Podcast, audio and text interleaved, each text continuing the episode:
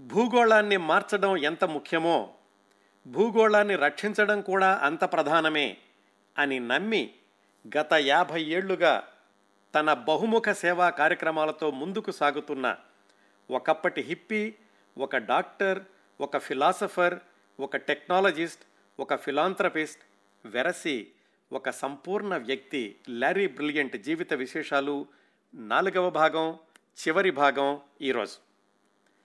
గత మూడు భాగాల్లో లారీ గురించి అనేక విషయాలు తెలుసుకున్నాం.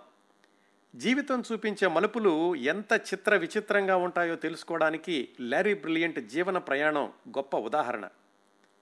అమెరికాలోని డెట్రాయిట్లో పుట్టి పెరిగి అక్కడే మెడిసిన్ చదువుకుని శాన్ ఫ్రాన్సిస్కోలో ఇంటర్న్షిప్ కోసం వచ్చి విచిత్రమైన పరిస్థితుల్లో హిప్పీలతో ప్రయాణించి వాళ్ళతో కలిసిపోయి భార్యతో కలిసి హిమాలయాలకు చేరుకుని అక్కడ ఓ బాబాకు భక్తుడై తన పేరుని కూడా సుబ్రహ్మణ్యం అని మార్చుకుని ఆయన సూచన మేరకు ఢిల్లీలోని ప్రపంచ ఆరోగ్య సంస్థలో చేరి భారతదేశంలోని మసూచి నిర్మూలన కార్యక్రమాన్ని అమలుపరిచే బృందంలో ఒకడుగా మారి ఆ క్రమంలో ఆయన ఎదుర్కొన్న విలక్షణమైన సంఘటనలు విచిత్రమైన సాహసాలు ఉత్తర భారతదేశంలోని పల్లె పల్లెలో కొండల్లో గుట్టల్లో అడవుల్లో తిరుగుతూ ఆయన చేసిన సేవా కార్యక్రమాలు వీటన్నింటి గురించి వివరంగా మాట్లాడుకున్నాం.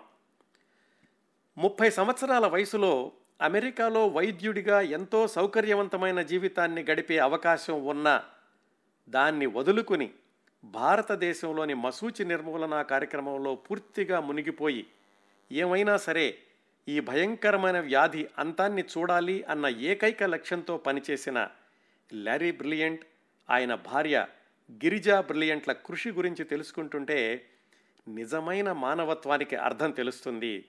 నిస్వార్థత అనేది ఎన్ని అద్భుతాలు చేయిస్తుందో అర్థమవుతుంది. ఆ మసూచి నిర్మూలన కార్యక్రమంలో భాగంగా గ్వాలియర్ జైల్లో గజదొంగ మాన్ సింగ్కి టీకాలు వేయడం టాటానగర్ నగరాన్ని దిగ్బంధనం చేయడం జిఆర్డి టాటాని సైతం ఢీకొనడం ఈ విషయాలన్నీ మాట్లాడుకుంటూ గత మూడవ భాగానికి సెమికోలన్ పెట్టాం. ఇక్కడి నుంచి ప్రారంభించి మిగిలిన విశేషాలు ఈరోజు పూర్తి చేద్దాం. ఇలా లారీ బ్రిలియంట్ ఉత్తరప్రదేశ్ మధ్యప్రదేశ్ రాష్ట్రాల్లో మారుమూర ప్రాంతాల్లో కూడా మసూచి నిర్మూలన కార్యక్రమాలను అమలుపరిచే రోజుల్లో మధ్య మధ్యలో ఢిల్లీలోని ఆ డబ్ల్యూహెచ్ఓ కేంద్ర కార్యాలయానికి వస్తుండేవాడు. అలా ఒకసారి పంతొమ్మిది వందల డెబ్భై నాలుగు మధ్యలో ఢిల్లీ ఆఫీసులో ఉండగా రిసెప్షనిస్ట్ కబురు చేసింది. మిమ్మల్ని కలవడానికి ఎవరో ఒక పంతొమ్మిదేళ్ళ కుర్రాడు అమెరికా నుంచి వచ్చాడు అని. లారీకి ఆశ్చర్యం వేసింది. అమెరికా నుంచి కుర్రాడు నన్ను కలవడానికి ఇక్కడ ఢిల్లీకి ఎలా వచ్చాడు అని. సరే చూద్దాం కదా అని రిసెప్షన్ దగ్గరికి వెళ్ళాడు. అక్కడ ఎవరు లేరు. రిసెప్షనిస్ట్ని అడిగాడు. ఆమె చెప్పింది ఇప్పుడే అతన్ని బయటకు వెళ్ళి కాస్త కాళ్ళు చేతులు కడుక్కురమ్మని చెప్పాము. కాళ్ళకి చెప్పులు లేవు. మేము ఇస్తానన్నా వద్దంటున్నాడు. బట్టలన్నీ మురిగ్గా ఉన్నాయి. కనీసం కాళ్ళు చేతులు కడుక్కుంటే డైనింగ్ టేబుల్ దగ్గరికి తీసుకెళ్దాం కదా అని అలా పంపించాను మీ గురించి అడుగుతున్నాడు అని రిసెప్షనిస్ట్ చెబుతూ ఉండగానే ఆ కుర్రాడు వచ్చాడు. రిసెప్షనిస్ట్ చెప్పినట్లుగానే విచిత్రంగా ఉన్నాడు. లారీ వివరాలు కనుక్కుంటూనే అతన్ని ఆ డిన్ డైనింగ్ హాల్ దగ్గరికి తీసుకెళ్ళి భోజనం పెట్టిస్తూ అతని వివరాలు తెలుసుకున్నాడు. ఆ కుర్రాడి పేరే స్టీవ్ జాబ్స్. బే ఏరియాలో లాస్ గటాస్లో అటారీ అనే గేమింగ్ కంపెనీలో పనిచేస్తున్నాడు. ఈ వివరాలన్నీ ఆ స్టీవ్ జాబ్స్ అనే పంతొమ్మిదేళ్ళ కుర్రాడు లారీ బ్రిలియంట్కి చెప్పాడు. జీవితంలో ఏదో సాధించాలి కానీ మనసంతా ఏదో అశాంతి ఏదో సంఘర్షణ. వాళ్ళ ఫ్రెండ్ ఒక ఆయన చెప్పాడు హిమాలయాల్లో నీమ్ కరోలి బాబా అనే ఒక ఆయన ఉన్నాడు. ఆయన దగ్గరికి వెళితే ఒక మార్గం దొరుకుతుంది. అమెరికా నుంచి చాలామంది ఆయన దగ్గరికి వెళ్ళి ఏదో మానసిక ప్రశాంతతతోటి వివిధ కార్యక్రమాల్లో ఉన్నారు మనం కూడా వెళదాము అని ఆ ఫ్రెండు స్టీవ్ జాబ్స్ని వెంట పెట్టుకుని హిమాలయాలకు వచ్చాడు. మరి అతను చేసేటటువంటి చిన్న ఉద్యోగంతో భారతదేశం రావడానికి సరిపోయిన డబ్బులు ఆయన మిగుల్చుకోలేదు. అందుకని స్టీవ్ జాబ్స్ అనే పంతొమ్మిదేళ్ళ కుర్రాడు ఆ రోజుల్లోనే బ్లూ బాక్స్ అనే పేరుతో చిన్న ఏవో ఎలక్ట్రానిక్ బాక్సులు తయారు చేసి వాటిని అమ్మి ఆ డబ్బులతోటి హిమాలయాలకు వచ్చాడు. ఆ బ్లూ బాక్సులు ఏం చేస్తాయంటే ఆ రోజుల్లో టెలిఫోన్కి దాన్ని టెలిఫోన్కి ఆ బాక్స్ని కనుక అనుసంధానిస్తే అది ఇల్లీగల్ అయినప్పటికీ ఉచితంగా లాంగ్ డిస్టెన్స్ కాల్స్ చేసుకోవచ్చు. అలాంటి బాక్సులు ఏవో చేసి అమ్ముకుని ఆ డబ్బులతోటి హిమాలయాలకు వచ్చాడు స్టీవ్ జాబ్స్. ఆయన వచ్చేసరికి నీమ్ కరోలి బాబా చనిపోయి పది నెలలు అయింది. అక్కడ వాళ్ళు చెప్పారు ఈ బాబా చనిపోయి చాలా రోజులైంది. మీకు కావాలంటే కనుక అమెరికా నుంచి వచ్చినటువంటి ఒక వ్యక్తే లారీ బ్రిలియంట్ అని అతను ఢిల్లీలో డబ్ల్యూహెచ్ఓలో ఉన్నాడు వరల్డ్ హెల్త్ ఆర్గనైజేషన్లో అక్కడికి వెళ్ళండి అని చెప్తే అట్లా లారీని కలుసుకోవడానికి స్టీవ్ జాబ్స్ అనే పంతొమ్మిదేళ్ళ కుర్రాడు ఢిల్లీ వచ్చాడనమాట. అది నేపథ్యం. సరే ఆ కుర్రాడికి భోజనం పెట్టించి విశేషాలన్నీ తెలుసుకుని ఆయన లేడు కాబట్టి నీమ్ కరోలి బాబా గురించి ఏవో కొన్ని విశేషాలు చెప్పి పంపించాడు లారీ బ్రిలియంట్. నేను ఇంకా కొన్నాళ్ళు హిమాలయనే ఉంటాను అని చెప్పి వెళ్ళిపోయాడు అతను. అది స్టీవ్ జాబ్స్కి లారీ బ్రిలియంట్కి మధ్య జరిగిన తొలి పరిచయం. ఆ తర్వాత దశాబ్దాల్లో లారీ చాలా కంపెనీలు స్థాపించాడు సేవా సంస్థలను స్థాపించాడు. స్టీవ్ జాబ్స్ సంగతి చెప్పాల్సిన అవసరం లేదు కదా? యాపిల్ కంపెనీ ఆటుపోట్లు అమోఘమైన విజయం ప్రపంచ విజేత. ఎన్ని జరిగినా కానీ లారీతో పరిచయాన్ని జీవితాంతం కొనసాగించాడు స్టీవ్ జాబ్స్. ఆ విశేషాలన్నీ తర్వాత మాట్లాడుకుందాం. మళ్ళీ మనం లారీ బ్రిలియంట్ విషయానికి వస్తే పంతొమ్మిది వందల డెబ్భై ఐదు మే జూన్ వచ్చేసరికి అంటే వాళ్ళు మసూచి నిర్మూలన కార్యక్రమాన్ని ప్రారంభించిన రెండేళ్ళకి భారతదేశంలో మసూచి దాదాపు పూర్తిగా అమలు అదుపులోకి వచ్చేసింది. స్మాల్ పాక్స్ కేసులు రావడం అనేది పూర్తిగా ఆగిపోయింది. ఆ సమయంలోనే భారతదేశంలో ఎమర్జెన్సీ బంగ్లాదేశ్లో షేక్ ముజిబుర్ రెహమాన్ హత్య ఇలాంటివన్నీ కూడా జరిగాయి. ఇంకా స్మాల్ పాక్స్ ఎక్కడన్నా తెలియకుండా పాకుతోందేమోనని చెప్పి అందరూ అన్వేషిస్తూ ఉండగా బీహార్లో ఒక భిక్షగత్తె కేసు వచ్చింది లోతుగా అధ్యయనం చేస్తే తెలిసింది ఆ భిక్షగత్తె బంగ్లాదేశ్ నుంచి రైల్లో అడుక్కుంటూ బీహార్ చేరుకుంది. ఆమెకు మసూచి వ్యాధి సోకింది. ఆమెకు వ్యాక్సినేషన్ ఇచ్చి లారీ బ్రిలియంట్ బృందం బంగ్లాదేశ్కి వెళ్ళింది. అక్కడ చెదురుమదురుగా ఉన్నటువంటి మసూచి కేసుల్ని పరిష్కరించారు. చిట్ట చివరికి పంతొమ్మిది వందల డెబ్భై ఐదు డిసెంబర్లో బంగ్లాదేశ్లోనే భోలా ఐలాండ్ అని బంగాళాఖాతంలో ఒక చిన్న ద్వీపం ఉంది. అక్కడ ఒక మసూచి రోగి ఉన్నారు అని తెలిసి నాటు పడవలో అక్కడికి వెళ్ళాడు లారీ బ్రిలియంట్. తన సహాయాలతో సహాయకులతో కూడా కలిసి. అక్కడికి వెళితే ఆ మసూచి వ్యాధి ఉన్నటువంటి రోగి ఎవరంటే మూడేళ్ళ పసిపాప పేరు రహీమా బాను. ఆ పాపకు అప్పుడే మసూచి సోకింది. ఆ పాపకు వ్యాక్సినేషన్ ఇచ్చి నయం చేయడమే కాకుండా ఆ పాప చుట్టుపక్కల ఉన్న వాళ్ళకి అంటుకోకుండా రింగ్ వ్యాక్సిన్ వేసి మసూచిని నియంత్రించగలిగారు. ఈ మూడు సంవత్సరాల బంగ్లాదేశ్ రహీమా బాను అనే పాప అదే ప్రపంచంలో చిట్ట చివరి మసూచి కేసు వరియోలా మేజర్ అనేటటువంటి మసూచి. ఇంక వరియోలా మైనర్ అనేది తర్వాత కొన్ని సంవత్సరాలు కొనసాగిందనుకోండి. భయంకరమైనటువంటి మసూచి కేసుల్లో మాత్రం అదే చిట్ట చివరిది. ఆ విధంగా ప్రపంచంలోని చిట్ట చివరి మసూచి రోగికి వ్యాక్సినేషన్ అనే అరుదైన సంఘటన లారీ బ్రిలియంట్ చేతుల మీదుగా జరిగింది. ఇది ప్రపంచ మసూచి వ్యాధి చరిత్రలో నమోదు చేయబడిన సంఘటన. మరో సంవత్సరం వేచి చూశాక భారతదేశం చుట్టుపక్కల కూడా ఎక్కడా మసూచి లేదు అని నిర్ధారించుకున్నాక ప్రపంచ ఆరోగ్య సంస్థ వాళ్ళు ఢిల్లీలోని తమ కార్యాలయాన్ని మూసేసి ఎక్కడాళ్ళు అక్కడ సర్దుకోవడం ప్రారంభించారు. ఒకళ్ళకొకళ్ళు భారంగా వీడ్కోలు చెప్పుకున్నారు. ఎందుకంటే మూడు నాలుగు సంవత్సరాల పాటు ఒకటే లక్ష్యం ఒకటే ధ్యేయం అన్నట్లుగా అందరూ కలిసికట్టుగా పనిచేసి భారతదేశాన్నే కాకుండా భూగోళం మొత్తాన్ని మసూచి రహిత ప్రదేశంగా ప్రకటించగలిగారు.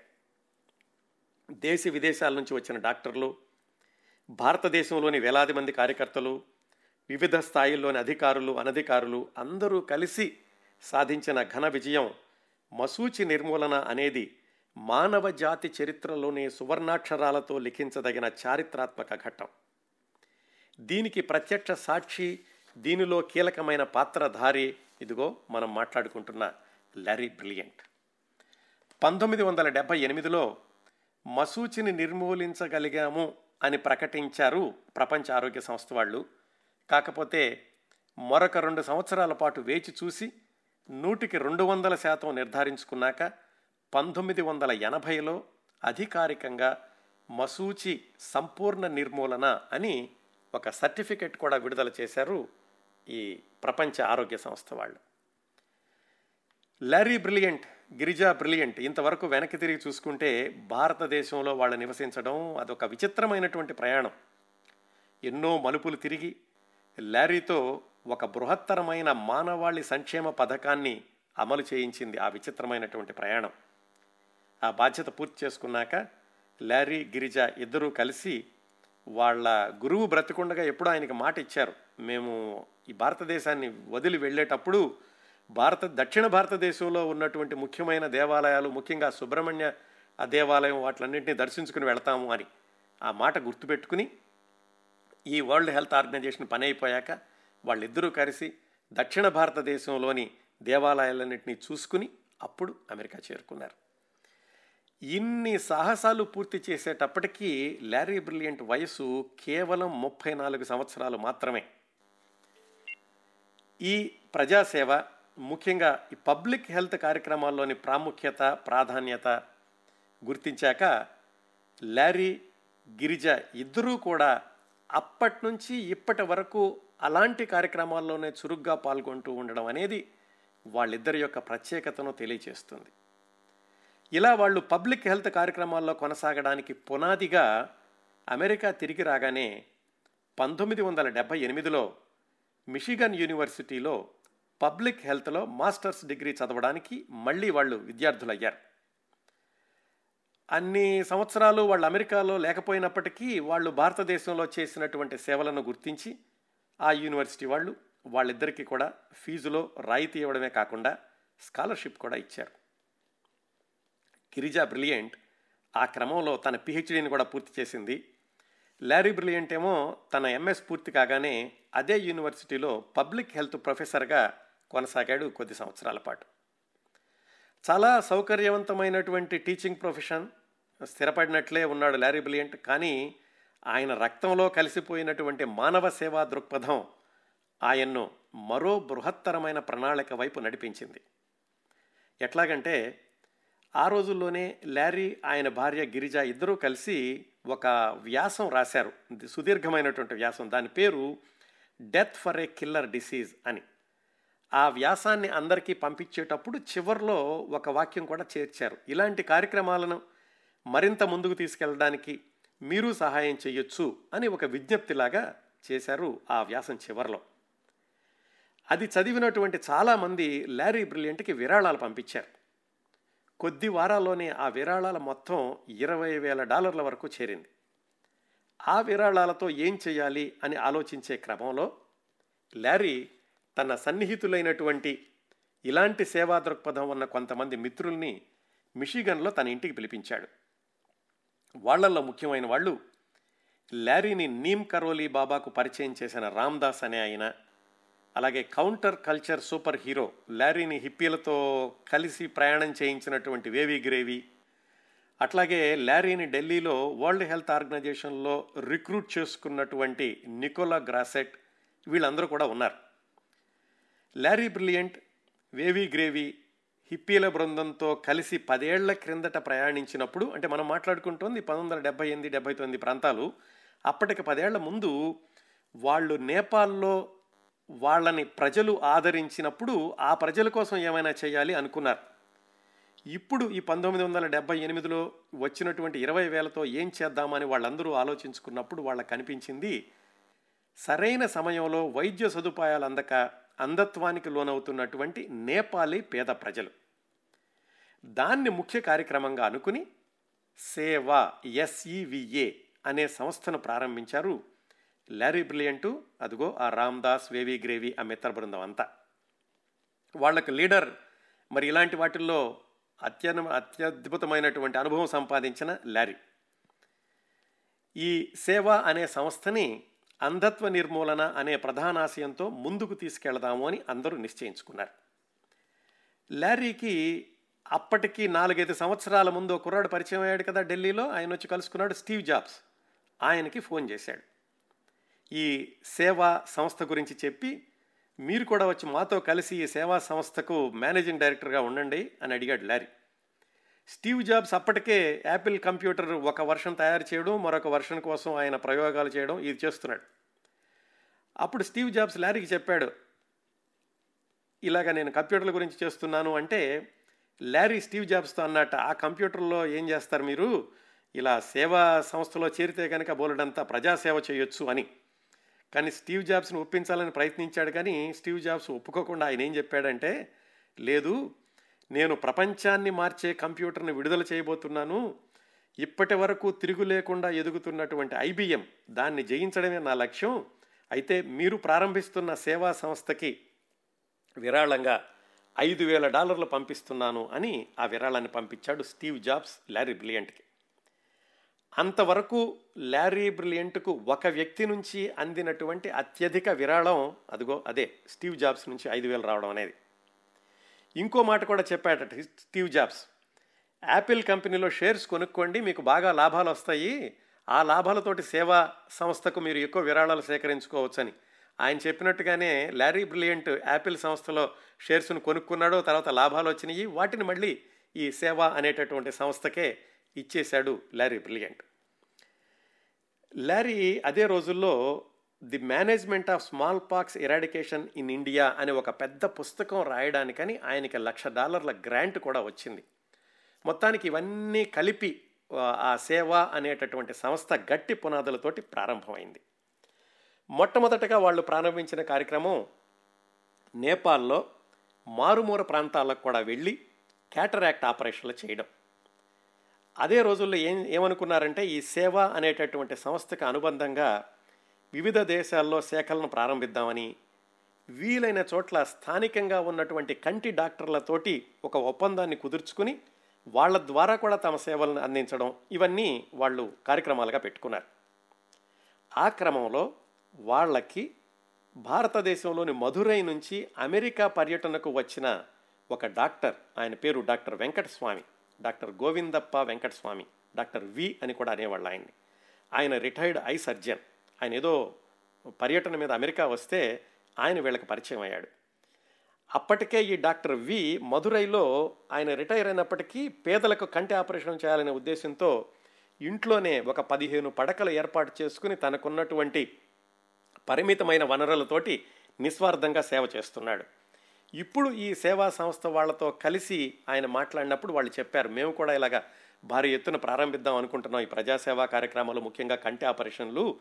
మీరు ఎలాగో చేస్తున్నారు కాబట్టి మీకు కూడా సహాయం చేస్తాము. మీరు మధురైలో దాన్ని ముందుకు తీసుకెళ్ళండి అని ఈ లారీ బ్రిలియంట్ డాక్టర్ వెంకటస్వామి గారికి చెప్పాడు. అలా ప్రారంభమైంది మధురైలో అరవింద్ కంటి ఆసుపత్రుల యొక్క సముదాయం.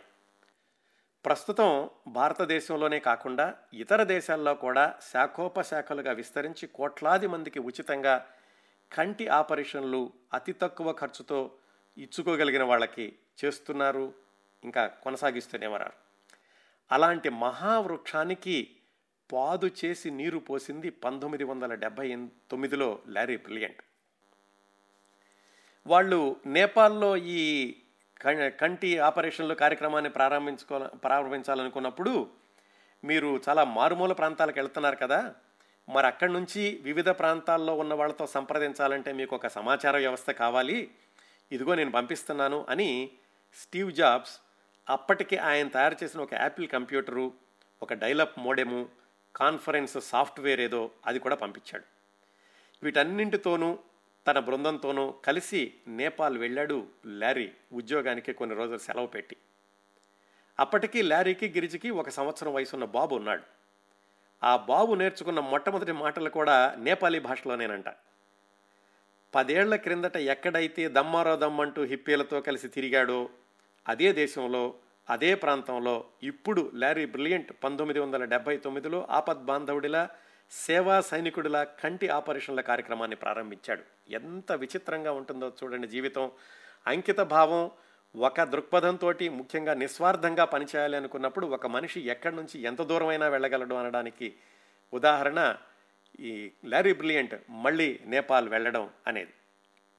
అక్కడ ఒక ఐదారు నెలలు ఉన్నారు.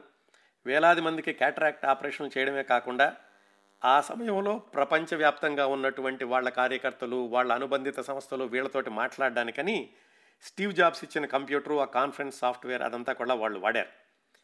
ల్యారీ బ్రిలియంట్ ఆ కంప్యూటర్ని కాన్ఫరెన్స్ సాఫ్ట్వేర్ ఇదంతా గమనించాడు బాగా.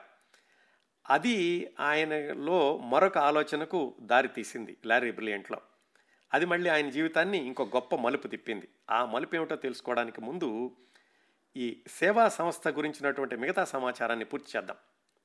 అట్లా పంతొమ్మిది వందల డెబ్బై ఎనిమిది డెబ్బై తొమ్మిదిలో ప్రారంభమైనటువంటి ఎస్ఈవిఏ సేవా సంస్థ క్రమక్రమంగా వ్యాప్తి చెందుతూ ప్రస్తుతానికి అనేక దేశాల్లో విస్తరించి కంటి ఆపరేషన్ల కార్యక్రమాన్ని విజయవంతంగా గత నలభై సంవత్సరాలు పైగా కొనసాగిస్తూనే ఉంది. మీరు ఇంటర్నెట్కి వెళ్ళి సేవా ఆర్గనైజేషన్ అని కొడితే కనుక వాళ్ళ వెబ్సైట్కి వెళ్ళి ఇవన్నీ కూడా చూడొచ్చు. ప్రస్తుతం ఆ సంస్థ యొక్క కేంద్ర కార్యాలయం కాలిఫోర్నియా బర్క్లీలో ఉంది. వాళ్ళ వెబ్సైట్కి వెళితే Larry Brilliant Ram Das Wavy గ్రేవీలు ఆ సంస్థని ఎలా ప్రారంభించారు అనేటటువంటి ఇప్పుడు నేను చెప్పిన విశేషాలు అలాగే లారీ బ్రిలియంట్తో ఇంటర్వ్యూ డాక్టర్ వి వెంకటస్వామి ఆయన గురించినట్టు విశేషాలు ఇవన్నీ కూడా అందులో చూడొచ్చు. మళ్ళీ వెనక్కి మనం పంతొమ్మిది వందల ఎనభైలో లారీ బ్రిలియంట్ సమాచారానికి వద్దాం.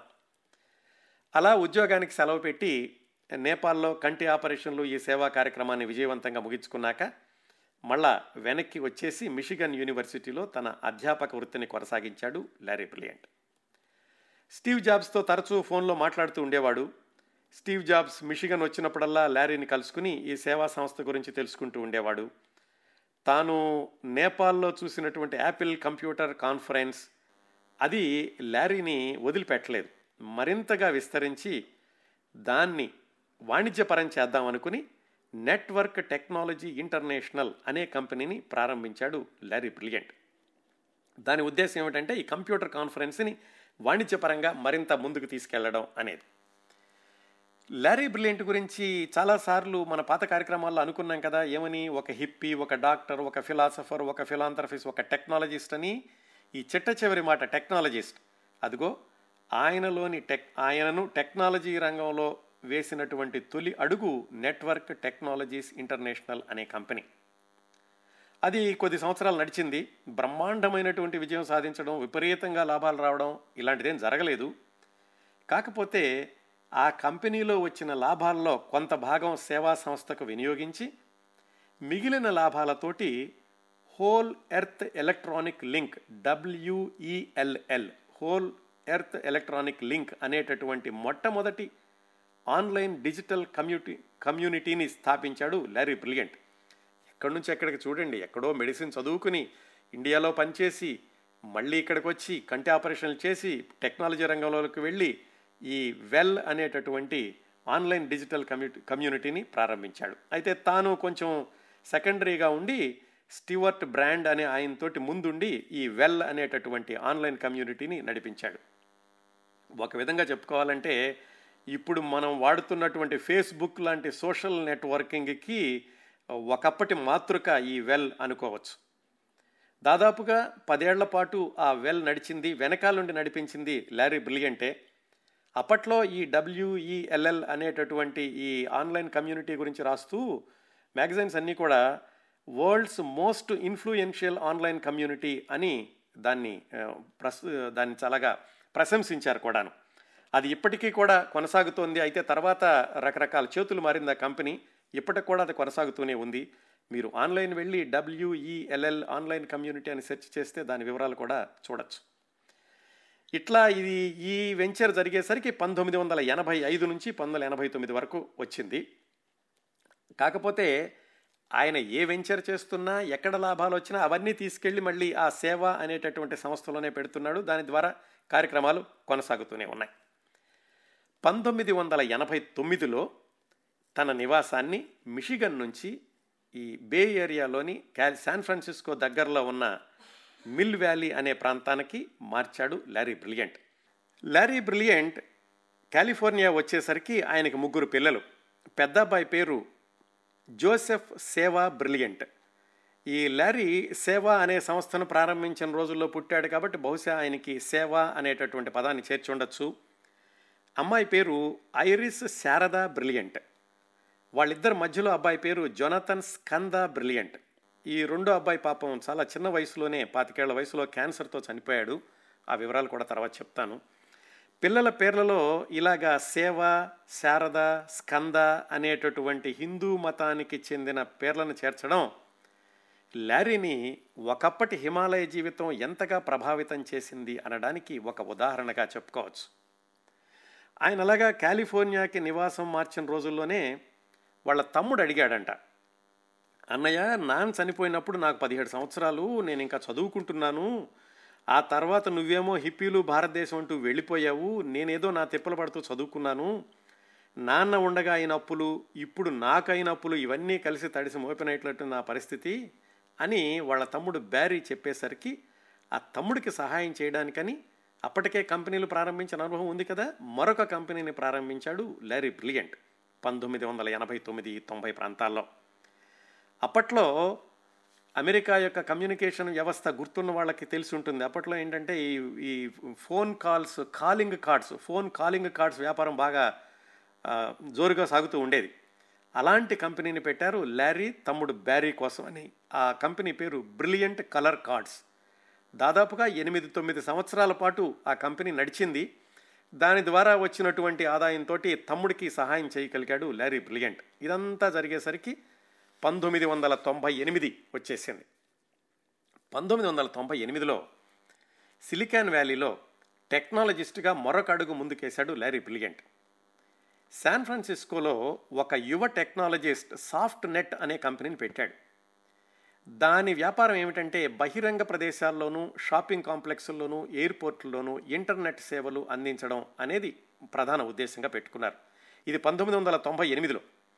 ఆ సాఫ్ట్ నెట్ని మరింతగా వృద్ధి చేసే దిశలో లారీ బ్రిలియంట్ని సీఈఓగా ఆహ్వానించారు ఆ కుర్రాళ్ళు లారీ ఆ కంపెనీని మరింత ముందుకు తీసుకెళ్ళి స్టాక్ వాల్యూ బాగా పెరిగేలాగా దాదాపుగా ఐదు వందల ఆరు వందల మంది ఉద్యోగస్తులు ఉండే స్థాయికి తీసుకెళ్ళారు. ఒక మూడు నాలుగు సంవత్సరాలు ఆ కంపెనీలో ఉన్నారు లారీ బ్రిలియంట్. ఆ కంపెనీలో చేరగానేనట ఆయన రిసెప్షన్ దగ్గర నిలువెత్తు విఘ్నేశ్వరుడి విగ్రహాన్ని పెట్టించారట. కాకపోతే ఈ కంపెనీ కొంచెం ముందుకెళ్ళేటటువంటి దిశలో అప్పటికే సిస్కో నోకియా ఇలాంటి పెద్ద పెద్ద కంపెనీలు తమ రౌటర్స్తో ఇంటర్నెట్ రంగంలోకి భారీ ఎత్తున దిగేసరికి ఈ సాఫ్ట్ నెట్ అనేది వాటితో పోటీ పడలేకపోయింది. అందుకని ఆ సాఫ్ట్ నెట్ సాఫ్ట్వేర్లో నుంచి రూపం మార్చుకుని వేరే రూపంలోకి వెళ్ళిపోయింది. లారీ రెండు వేల రెండు ప్రాంతాల్లో ఆ కంపెనీ నుంచి బయటకు వచ్చారు ఆ తర్వాత రెండేళ్ళ పాటు ఏటీఎన్టీ ఐబిఎం ఇంటెల్ వీళ్ళు ముగ్గురు కలిసి ప్రారంభించారు కొమెటా నెట్వర్క్స్ అని. ఆ కంపెనీకి సారథ్యం వహించాడు లారీ బ్రిలియంట్. విచిత్రం ఏంటంటే ఈ ఉద్యోగాలు చేసేటప్పుడు కూడా ఆ కంపెనీలో ఉన్న వాళ్ళకి ఎవరికైనా వైద్య సేవలు అవసరమైతే కనుక అవి కూడా ఆయన కొనసాగిస్తూ ఉండేవాడు. ఏ కంపెనీలో ఏ పదవిలో ఉన్నప్పటికీ సేవా సంస్థకు తన ఆర్థిక సేవలు అందించడం అనేది కొనసాగిస్తూనే ఉన్నాడు లారీ. ఇక్కడ ఒక వ్యాసంలో ఎవ ఏమని రాశారంటే సిలికాన్ వ్యాలీలో లారీ కంటే విజయవంతమైన టెక్నాలజిస్టులు ఉండొచ్చు ఆయన కంటే ఎక్కువ సంపాదించిన వాళ్ళు ఉండుండొచ్చు కానీ ఆయనంత మానవత్వపు విలువలతో సంస్థలు నడిపిన వాళ్ళు చాలా తక్కువ అని. ఆ టెక్నాలజీ సంస్థల్లో పనిచేసేటప్పుడు ఒకసారి లారీ ఇచ్చినటువంటి ఇంటర్వ్యూలో చెప్పాడు.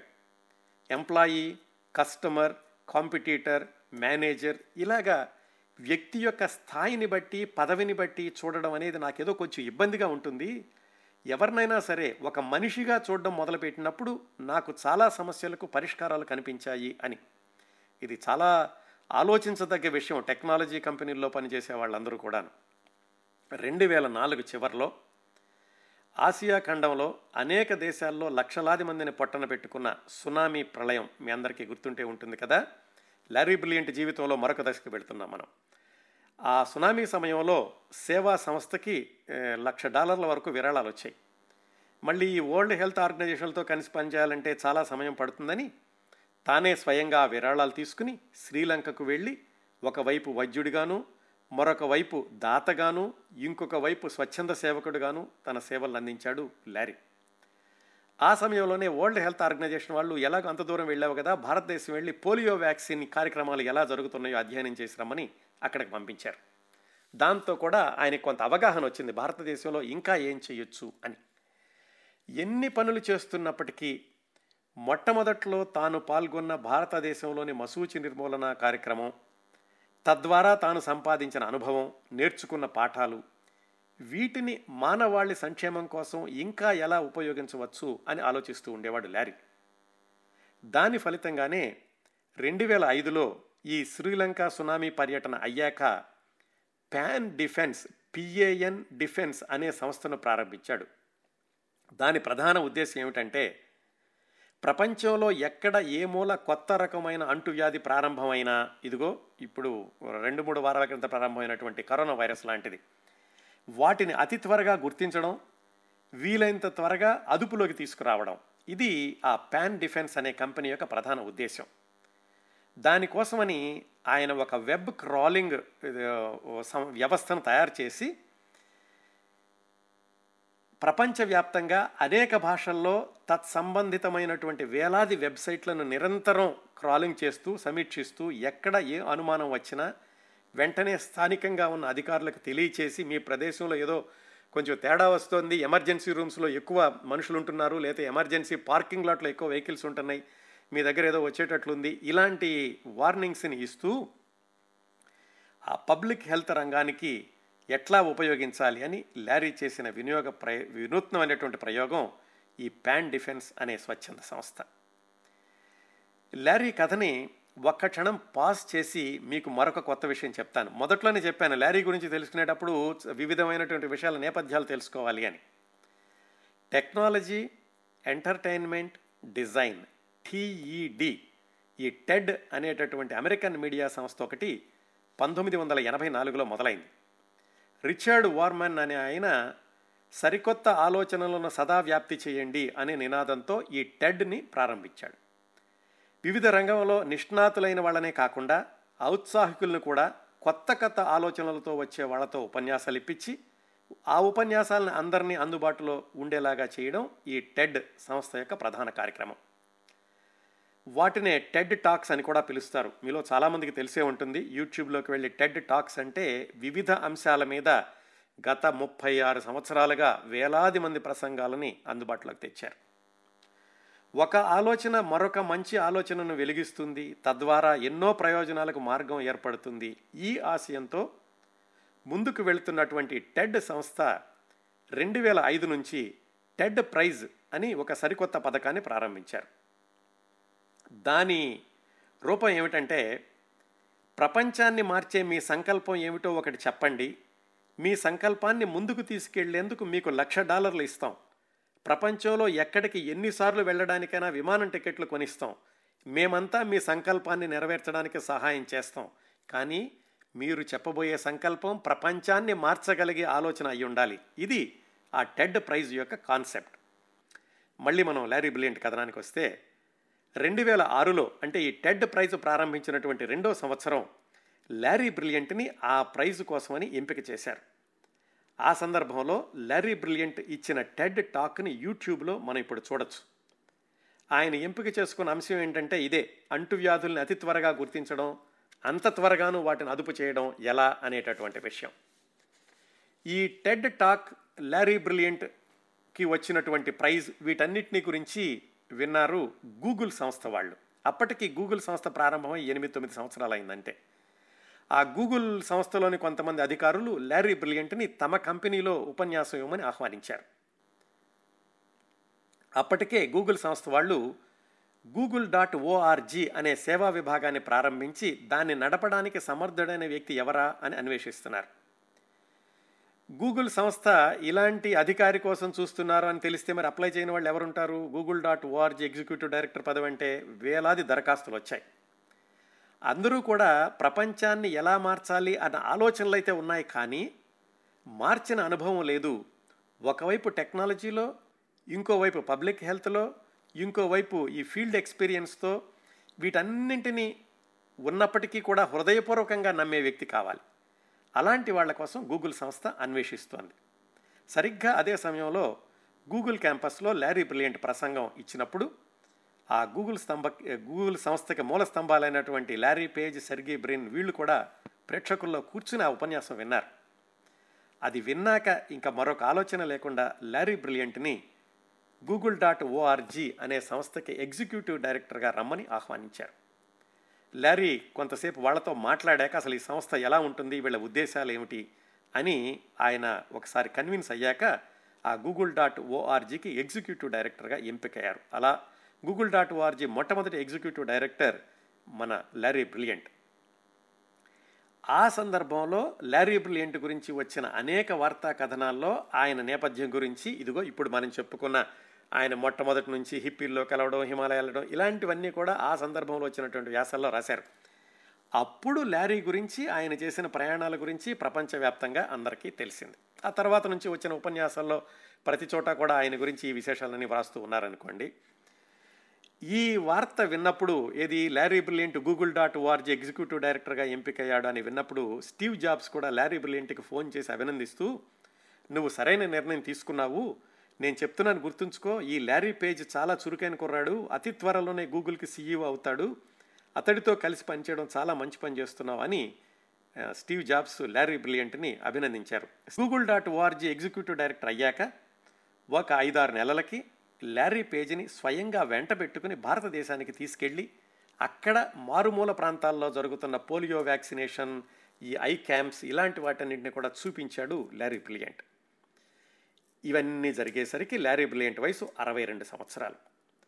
ఇంతవరకు లారీ బ్రిలియంట్ జీవితంలో ఆయన సేవా దృక్పథం జీవితంలోని వివిధ దశల్లో ఆయన చేసిన ప్రయోగాలు వాటి సత్ఫలితాలు వీటి గురించి మాట్లాడుకున్నాం కదా. వ్యక్తిగత జీవితంలో అత్యంత విషాదకరమైన సంఘటన ఒకటి ఈ రెండు వేల ఆరు ఎనిమిది ఆ ప్రాంతాల్లో జరిగింది లారీ బ్రిలియంట్కి.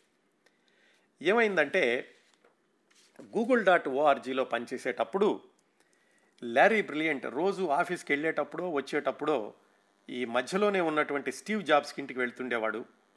ఒకరోజు ఉన్నటువంటి స్టీవ్ జాబ్స్ అడిగాడంట లారీ బ్రిలియంట్ని లారీ నువ్వు నిజంగా ఇంకా దేవుణ్ణి నమ్ముతున్నావా అని? నీకెందుకు అనుమానం వచ్చింది? ఖచ్చితంగా నమ్ముతున్నాను అన్నాడు లారీ.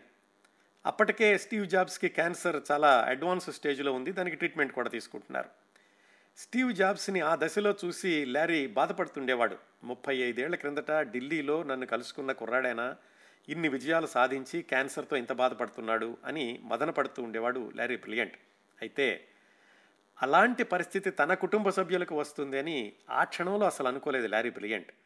సరిగ్గా ఇలా లారీ బ్రిలియంట్కి స్టీవ్ జాబ్స్కి ఈ సంభాషణ జరిగిన కొద్ది నెలలకి లారీ బ్రిలియంట్ భార్య గిరిజా బ్రిలియంట్కి బ్రెస్ట్ క్యాన్సర్ అని తెలిసింది. అయితే ట్రీట్మెంట్ తోటి ఆవిడ తర్వాత కోలుకున్నారు. కాకపోతే లారీ బ్రిలియంట్ రెండో కొడుకు జాన్ అతను మాత్రం ఈ క్యాన్సర్ వ్యాధిని పడ వ్యాధి బారిన పడకుండా తప్పించుకోలేకపోయాడు. పాతికేళ్ళ జాన్ లారీ బ్రిలియంట్ చిన్న కొడుకు ఫుల్ బ్రైట్ స్కాలర్షిప్ మీద చదువుకోవడానికి చైనా వెళ్ళాడు.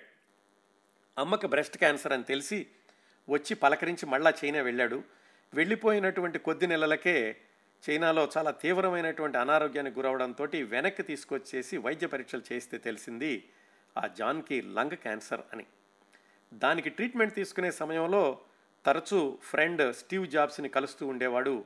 వాళ్ళ నాన్నగారి ఫ్రెండ్ స్టీవ్ జాబ్స్ని కలుస్తుండేవాడు జాన్. స్టీవ్ జాబ్స్ ఇలా లారీ బ్రిలియంట్ వాళ్ళ అబ్బాయి జాన్ వీళ్ళిద్దరూ కూడా డాక్టర్లు ఇచ్చిన రికార్డుల్ని పోల్చి చూసుకుంటూ నీ కీమోథెరపీ ఎంతవరకు పనిచేసింది? నీదెంతవరకు పనిచేసింది? ఇలా మాట్లాడుకుంటూ ఉండేవాళ్ళట. లారీ బ్రిలియంట్ చిన్న కొడుకు జాన్ అలాగే లారీ బ్రిలియంట్ ఆత్మీయ మిత్రుడు స్టీవ్ జాబ్స్ ఇద్దరూ కూడా ఒక సంవత్సరం వ్యవధిలోనే క్యాన్సర్ వ్యాధికి బలైపోయారు. కొడుకు చనిపోవడం లారీ బ్రిలియంట్ని చాలా తీవ్రమైనటువంటి విషాద స్థితికి తీసుకెళ్ళింది సహజంగానే. కాకపోతే మసూచి నిర్మూలనలో పాల్గొన్నప్పుడు వేలాది మరణాలను మరణాలను చూసినటువంటి వ్యక్తి త్వరలోనే తనను తాను సంభాళించుకున్నాడు. ఇవన్నీ చాలా చూశాను. జీవితంలో ఇవన్నీ కూడా మామూలుగానే జరుగుతూ ఉంటాయి. అప్పుడు ఎవరు మరణాలో చూశాను? ఇప్పుడు నా నా కుటుంబంలో ఒక మరణం చూశాను అనుకున్నాడు. రెండు వేల తొమ్మిదిలో Google dot O R G నుంచి ఈబే కంపెనీ వ్యవస్థాపకుడు జెఫ్ స్కోల్ ఆయన ప్రారంభించినటువంటి స్కోల్ గ్లోబల్ థ్రెట్స్ ఫండ్ అనే సంస్థకి డైరెక్టర్గా వెళ్ళాడు లారీ బ్రిలియంట్. ఆ సందర్భంలో ఈ జెఫ్ స్కోల్ని భారతదేశానికి తీసుకెళ్ళి అక్కడ పల్లెటూళ్ళన్నిటిని చూపించి అక్కడ చేస్తున్నటువంటి కొన్ని కార్యక్రమాలని అక్కడ చేపట్టదగినటువంటి ప్రణాళికలని వివరించి ఆ సందర్భంలో జెఫ్తో అన్నాడట లారీ బ్రిలియంట్. ఏమనంటే భారతదేశాన్ని ఒక్కసారైనా చూడకపోతే జీవితంలో ఎంతో కోల్పోయి ఉంటారు ఎవరైనాను అని. ఇప్పటికి కూడా ఆ స్కాల్ గ్లోబల్ థ్రెట్స్ ఫండ్ అనే సంస్థలో కొనసాగుతున్నారు లారీ బ్రిలియంట్. అదే కాకుండా ఇక చాలా సంస్థల్లోనూ సేవా సంస్థల్లోనూ టెక్నాలజీ కంపెనీలోనూ కూడా డైరెక్టర్గా ఉన్నారు. ఇవండి లారీ బ్రిలియంట్ జీవితంలోని కొన్ని సంఘటనలు. ఇంకా ఆయన దలైలామా గొర్బచేవ్ లాంటి ప్రముఖ వ్యక్తుల్ని కలుసుకోవడం వాళ్ళతో కలుసుకున్నప్పటి అనుభవాలు ఇంకా చాలా ఆసక్తికరమైనటువంటి విశేషాలని ఆయన సమ్టైమ్స్ బ్రిలియంట్ అనే పుస్తకంలో రాసుకున్నారు.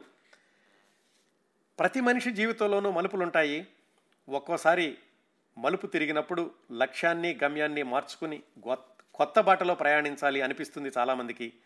ముఖ్యంగా చాలా క్లిష్టమైన లక్ష్యాలను నిర్దేశించుకున్నప్పుడు జీవితంలో రాజీ పడడం అనేది చాలాసార్లు జరుగుతూ ఉంటుంది.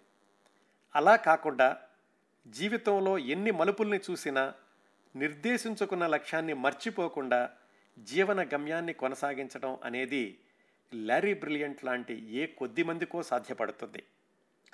ఒకసారి లారీ బ్రిలియంట్ జీవితాన్ని రివైండ్ చేసి చూస్తే డాక్టర్ చదువు ఆల్కాట్రాజ్ సాహసం హిప్పీల సహవాసం అన్నీ వదులుకుని హిమాలయ జీవితం మహారాజ్ మాటను అనుసరించి వరల్డ్ హెల్త్ ఆర్గనైజేషన్లో ఐదేళ్ళ పాటు పనిచేయడం భారతదేశంలోని పల్లెటూళ్ళల్లో కొండల్లో గుట్టల్లో అడవుల్లో ప్రయాణించడం హిందీ భాషలో ప్రావీణ్యత సంపాదించడం హిందూ మత గ్రంథాలను అర్థం చేసుకుని నిత్య జీవిత సమస్యలకు అందులో పరిష్కారాలను చూడడం మళ్ళీ అమెరికాలో టెక్నాలజిస్ట్గా కంపెనీలు నిర్వహించడం గూగుల్ ఈ ఈబే జెఫ్ స్కాల్ యొక్క ఫిలాంథ్రఫీ ఆర్గనైజేషన్లు నిర్వహించడం జీవితంలో ఎన్నెన్ని మలుపులు ఎన్నెన్ని అనుభవాలు ఎంతమందిని ప్రభావితం చేయడం.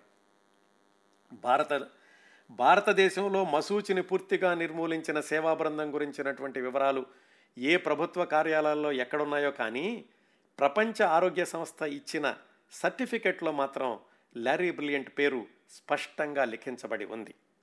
ఆయన స్థాపించిన ఎస్ఈవిఏ సేవా సంస్థ మొదట్లో దానికి అనుబంధంగా కొనసాగిన అరవింద్ ఐ హాస్పిటల్స్ తమ సేవలను నిరంతరం కొనసాగిస్తూనే ఉన్నాయి. లారీ బ్రిలియంట్ ఈ Google dot O R G global threat ఫండ్లో కూడా ఇంకా భారీ ఎత్తున ఈ భూగోళాన్ని మానవాళికి నివాసయోగ్యంగా ఎలా చేయాలి అనేటువంటి పథకాలలో నిరంతరం పనిచేస్తూనే ఉన్నాడు.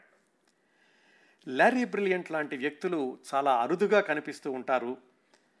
నిజమైన లోక రక్షకుల్లా పనిచేసే లారీ బ్రిలియంట్ వాళ్ళు వల్లనే ప్రపంచంలో కాస్తైన ప్రజా సంక్షేమం అనేది కొనసాగుతూ ఉంది. నిస్వార్థతకు నిలువెత్తు నిదర్శనం లారీ బ్రిలియంట్. అర్థం చేసుకుని స్పందించగలిగిన వారికి నిజమైన స్ఫూర్తి శిఖరం లారీ బ్రిలియంట్ జీవితం.